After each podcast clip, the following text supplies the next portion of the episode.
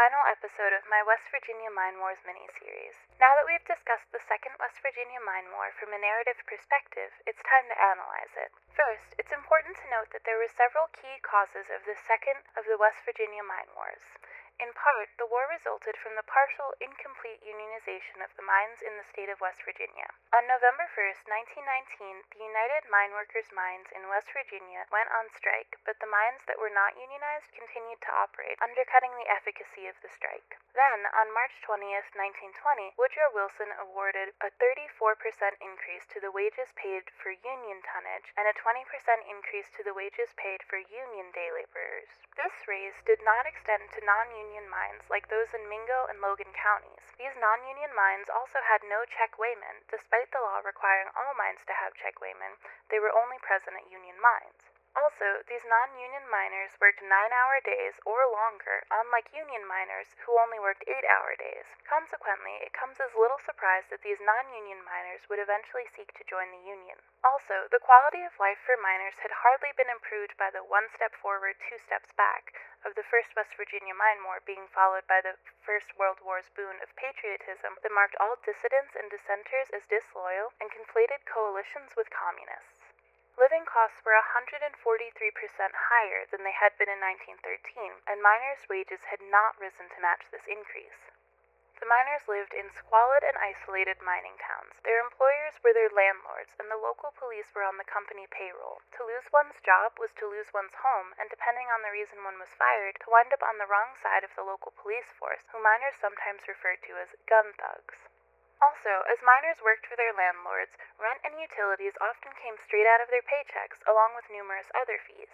In Mingo in nineteen twenty, workers were charged about two dollars per room per month for rent, and about forty cents per light bulb per month for electric, and they were charged a doctor fee of one dollar per month for single men and two dollars per month for married men. On top of this, miners also had to buy their own mining equipment, like blasting powder, dynamite, shot paper, and tools, at the company-owned store. This company-owned store was often the only place to buy food and other goods, and these goods were often overpriced, particularly when miners were paid in scrip, a currency with very little value in company towns and no value whatsoever outside of these towns. But miners' reasons for revolting ran deeper than the mere dissatisfaction with their wages and living conditions. They endured severe abuses and restrictions under the mine guard system. They were sometimes forbidden from visiting with their neighbors to prevent any union activity. If they tried to unionize, they were immediately fired and evicted under the system of yellow dog contracts. They were often subjected to evictions, beatings, and even murders for speaking out against the system. The Baldwin-Felts agents acted as mine guards and a privately owned police force, stripping miners of their constitutional rights. When martial law was declared during these strikes, miners could expect even greater constitutional abuses. For example, under martial law, it was illegal for two or more miners to congregate, so when five United Mine Workers International representatives gathered to distribute food, clothing, and medical supplies to thousands of miners in the Tug River area, they were all arrested, depriving miners of these much-needed supplies and forcing them to starve. Despite the abuses and tyranny of martial law, it never managed to fully restore order because this order was predicated on the continued exploitation of the miners, not any real change or compromise. Simply put, peace did not equate to justice, so peace did not last. Time and again, the miners were shown that political change was simply not a realistic option. First, they struggled to form a coherent political agenda due to the diverse and isolated nature of the mining towns. They had no existing political structures to draw from, and many residents of mining towns were immigrants who had not yet become naturalized citizens or gained the right to vote. Also, mine operators often interfered with elections, with election results figured up and given out in advance as to what the county will do, particularly in southern counties or when important offices like sheriff were involved. Incidentally, this was how Sheriff Don Chaffin of Logan County was elected.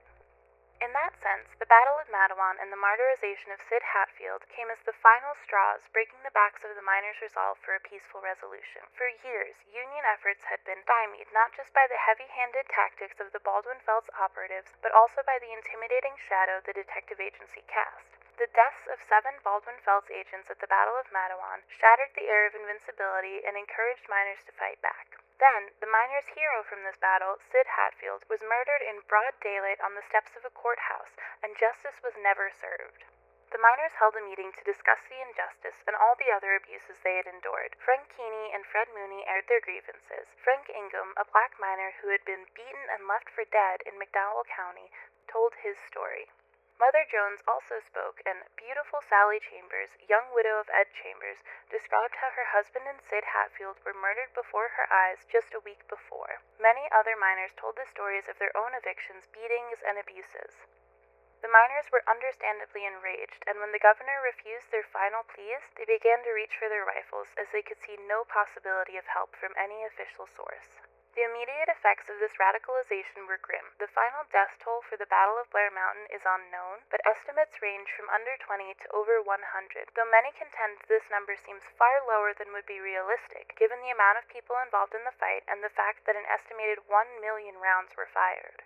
Bill Blizzard, a leader from this battle, stated, "All estimates must remain elastic, as eyewitnesses who were not participants were not welcome, so there was never really an official count." Also, immediately following the battle, Governor Morgan ordered numerous arrests, bringing more than one hundred indictments for treason and murder against over five hundred miners. No charges were ever filed against Sheriff Don Chaffin or his men for their part in this violence. Fortunately for the miners, most of the charges were difficult to prove, and many were ultimately freed. Wes Harris argues that this showed that the miners really won the Battle of Blair Mountain, as few convictions occurred and no miners were hung. However, it was still a huge blow to the United Mine Workers Union, as their West Virginia treasury was practically emptied by all the legal fees associated with providing a defense for the miners. The West Virginia Mine Wars were not a total loss, however. One major effect of the Battle of Blair Mountain was that it gave the miners of West Virginia a voice, and it gave them a hero in Bill Blizzard. Blizzard went on to become the vice president of District seventeen and remained active in the United Mine Workers of America Union for a long time. He also lobbied on behalf of the miners in the West Virginia legislature until nineteen fifty-five.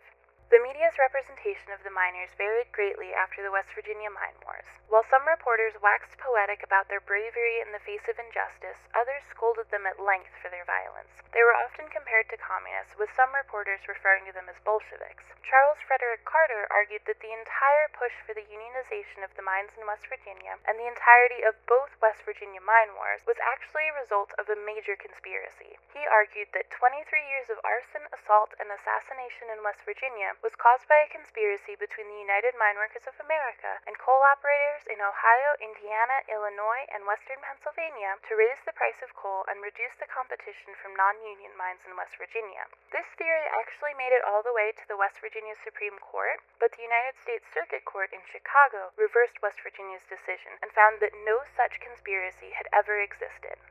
Other reporters supported the union and the striking miners, making efforts to humanize these miners in the eyes of the public. Elvis Searles argued that though West Virginia coal operators often viewed the miners as animals, and though the public has often lost sight of it, the coal miner is a man, a human being, just like the rest of us.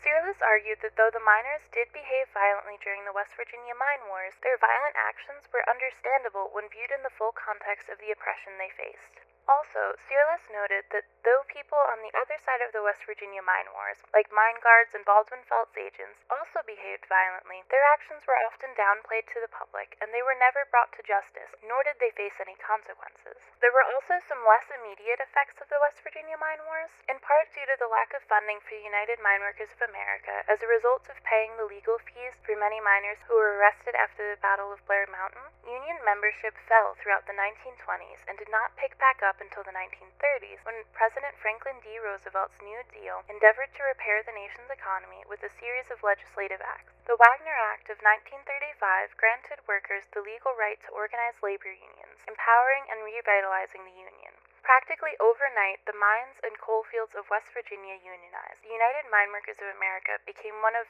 the American Federation of Labor's largest unions. Also, the miners were able to secure greater safety standards in the long run. Mining is still a dangerous industry, but not near as bad as it used to be. The United States eventually adopted important safety regulations for miners, even creating the Mine Safety and Health Administration to ensure higher standards and better protections for workers in this dangerous field.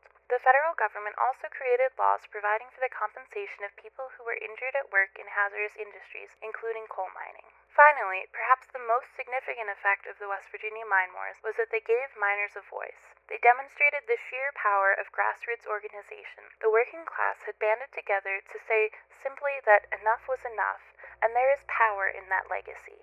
But the struggle is far from over. The United Mine Workers of America went on to fight coal operators across a variety of battlefields, including a strike in Colorado where Baldwin-Felts agents were again brought out to put an end to the strike, and a strike in nineteen eighty-nine in Virginia where police intervened on the coal operator's side. There can be no doubt that our labor laws must be changed if workers are to secure a better life. Also, despite newer safety regulations, mining is still incredibly dangerous. Though there are fewer accidents, black lung remains a serious disease that often leads to a slow, painful death, and those who fall victim to this disease can rarely afford to receive treatment for it with the minimal compensation they are granted. Modern unions have also lost a great deal of the power they once held. There are still a variety of disadvantages that inevitably accompany a dependency on coal, and how long these disadvantages will be accepted remains to be seen. In part, this continued abuse and loss of power of unions can be attributed to the suppression of the legacy of the West Virginia Mine Wars. These historical events are often neglected on the national stage. For decades, this history was actively suppressed, even in state history books. Luckily, Charles Anson's nineteen forty dissertation on the West Virginia labor movement shed some light on the West Virginia Mine Wars. It was then followed by works from other local historians, like James Green and Lon Savage, and a film about the Battle of Mattawan made by John Sayles, and the creation of the West Virginia Mine Wars Museum. However, even though it's an important story, a part of American history that more people need to know about, the events of the West Virginia Mine Wars have yet to be brought to national attention. It is imperative that this legacy be shared with the nation as a whole, and the working class, labor movement, and union organizers in particular. That's why I felt it was important to make a podcast and share this story. It has the potential to inspire the modern labor movement, and in some cases, it already has. On February twenty-second, twenty twenty, twenty thousand public school teachers and thirteen thousand school support staff across all fifty-five counties of West Virginia went on strike. They demanded higher wages as West Virginia ranked forty-eighth in the United States for teachers' salaries. They received the support of their communities by ensuring that students who depended on free and reduced lunch programs would still be fed throughout the strike. The strike ended successfully on March sixth, twenty twenty, but not before inspiring similar strikes across Colorado, Oklahoma, Arizona, and Kentucky. Many of those interviewed about the strike cited the West Virginia Mine Wars as an inspiration for the modern movement, and many striking teachers wore red bandanas around their necks, echoing the Redneck Army of the nineteen twenties. If the legacy of the Battle of Blair Mountain could inspire teachers across West Virginia to go on strike for higher wages, one can only imagine the power that this narrative would have if these historic events were brought to the public attention. In that sense, knowledge is power, and when it comes to efforts to improve the conditions for the working class, knowledge of the past is power to change the future.